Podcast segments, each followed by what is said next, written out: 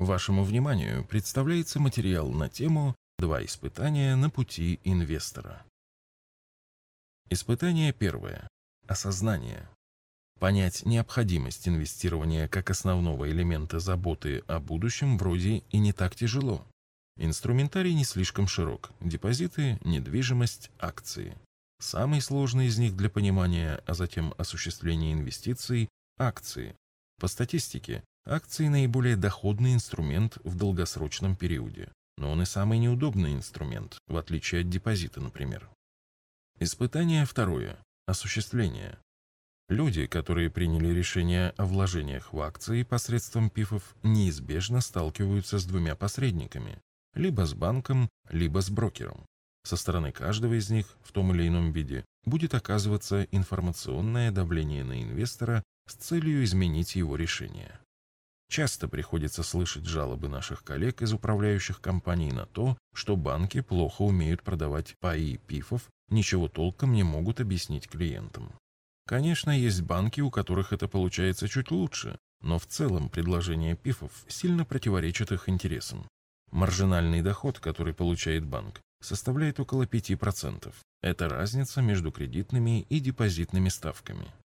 В случае с ПИФами банк может единоразово получить надбавку или скидку при приобретении или погашении, а также часть комиссии за управление. Все вместе это вряд ли превысит 1,5-2%. Поэтому особого энтузиазма при продаже ПИФов от банков ожидать не приходится. Даже ПИФы своих дочерних управляющих компаний они продают крайне неохотно. Не в интересах сотрудников банков, хотя часто они и не знают об этом, объяснять, почему в долгосрочной перспективе акции могут принести более высокую доходность, чем банковские депозиты.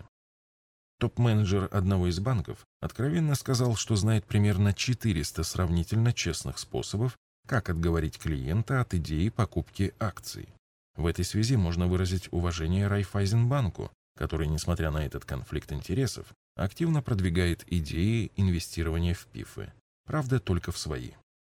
Единственная причина, побуждающая банки предлагать клиентам ПИФы, это страх того, что клиент воспользуется этой услугой в другом месте и банк вообще не получит никакого вознаграждения. Но для этого клиент должен быть уверенным и последовательным в реализации своего решения. В свою очередь, брокеры, которые выполняют агентские функции по ПИФам, имеют другой конфликт интересов. По экспертным оценкам, доход от брокерской комиссии и других дополнительных услуг составляет 5-10% в год от объема средств клиентов.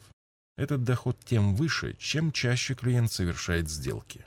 Поэтому так активно пропагандируются курсы по обучению торговли внутри дня, то есть дейтрейдингу, скальпингу, алгоритмической торговле и техническому анализу.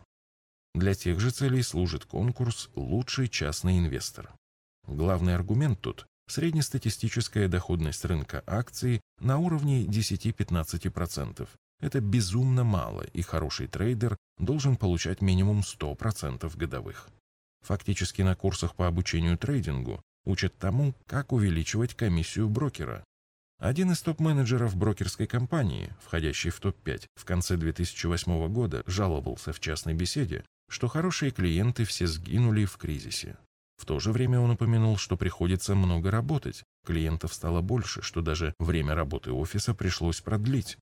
На замечание о том, что это противоречивое утверждение, он сказал: «Да разве ж это хорошие клиенты? Пришли, купили на 5-10 миллионов рублей и сидят, ничего не делают. А брокерские комиссии очень низкие и дают хороший эффект только при частых операциях».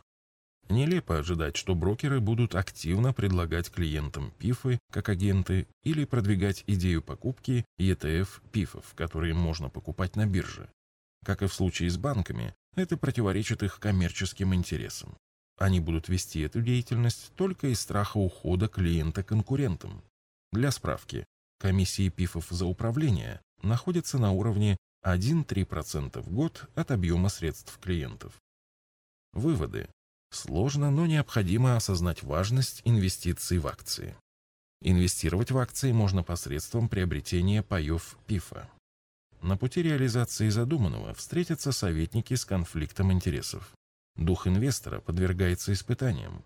Банки давят на страх, пользуясь неинформированностью, а брокеры, играя на алчности и самонадеянности, норовят втянуть клиента в игру на колебаниях. Согласно статистике, в России осознают необходимость сбережений только 35 из 145 миллионов жителей. 110 миллионов вообще не делают сбережений. Из оставшихся 35 миллионов 34,5 миллиона используют депозиты. Лишь 500 тысяч реально покупают акции, однако большинство из них решают спекулировать сами или доверяют это управляющим брокеров, задача которых – увеличить комиссию. И только 20 тысяч используют регулярное инвестирование в долгосрочные фонды. С другими материалами по вопросам вложения денег вы можете ознакомиться в нашей книге «Заметки в инвестировании».